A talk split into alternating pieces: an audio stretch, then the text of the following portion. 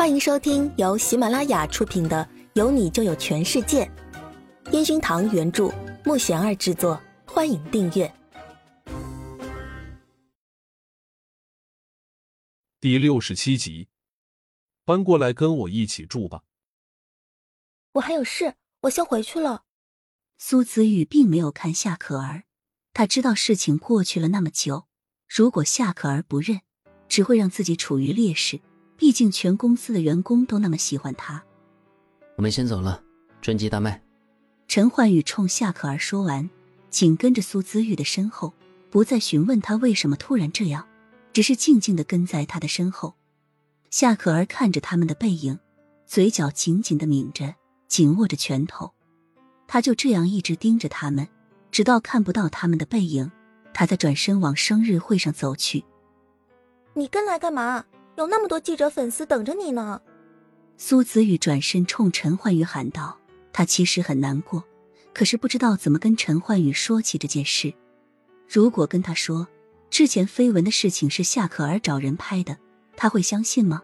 罢了，不要让他以为自己是个无理取闹的女人。好了，好了，告诉我发生了什么事情好吗？”一上车，陈焕宇就正面看向还在生气的苏子宇。苏子宇别过脸，看向窗外，可是心里一想到夏可儿那样的虚伪，自己还把她当朋友，越想越气，气自己怎么可以这么笨。是因为我跟他晚上的互动吗？陈焕宇边开车继续询问着。在娱乐圈，你算是很洁身自爱的了，但是我还是想知道，是不是夏可儿真的很优秀，你也很欣赏她？苏子宇很认真的盯着陈焕宇，他想看看陈焕宇对他的看法。车很快就停在陈焕宇私有的别墅里，管家站在门口，冲陈焕宇点头。苏子宇对这地方并不陌生，自己和陈焕宇的第一次就是在这栋楼里发生的。可是这一次，怎么感觉无论外墙和花园都变得不一样了？而站在门口的管家更是一脸开心的接过陈焕宇的车钥匙。房间里的佣人正拿着拖鞋等着陈焕宇。苏子玉，你要记住，夏可儿只是工作关系，我对她没有任何的感觉，只是在工作上会有一些接触，除此之外不会有更多的联系。陈焕宇不喜欢因为外人而让他们之间的关系复杂起来，他非常认真的看着苏子宇。苏子宇瘪瘪嘴，只是点点头，并没有说什么。陈焕宇看着苏子玉的表情。无奈的拉着他的手往别墅走去。少爷，房间都装修好了。陈太说让我们来这边，看你还有什么吩咐的。他还问你是否一直住这边。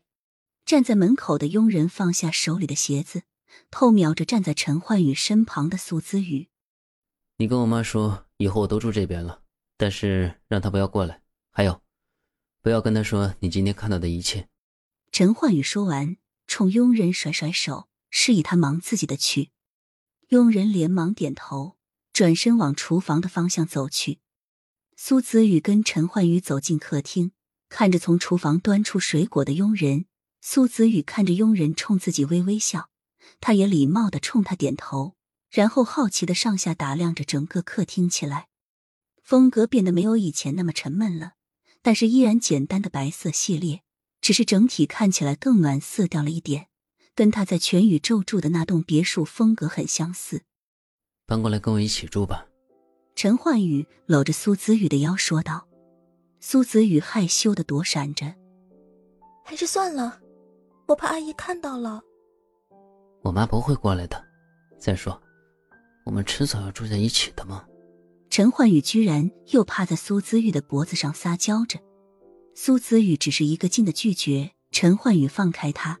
假装不开心的样子，那你生气吧，我回去了。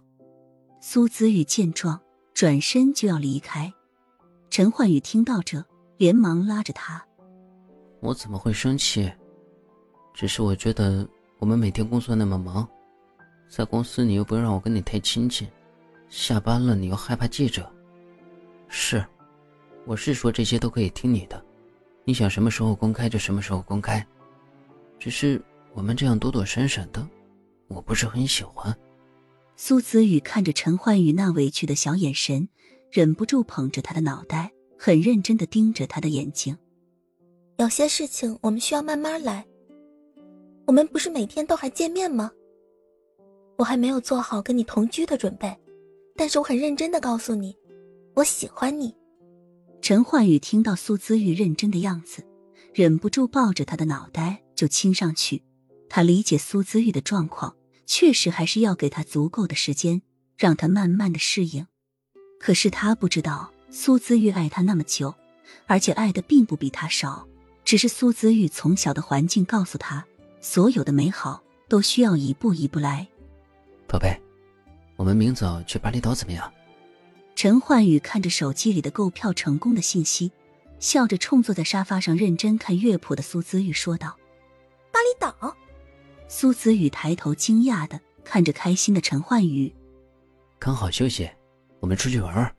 陈焕宇指着手机里的信息说道。苏子宇盯着手机，点点头，想到要去那边，于是又补充道：“那我们需要乔装一下，要是记者拍到就不好了。我先回去收拾行李。”陈焕宇看着苏子玉，一听到要跟他去户外，就紧张的不行的样子。他其实不喜欢苏子玉这样，可是无论怎么告诉他，他总觉得过不了陈岩峰那关。本集已播讲完毕。请订阅专辑，下集精彩继续。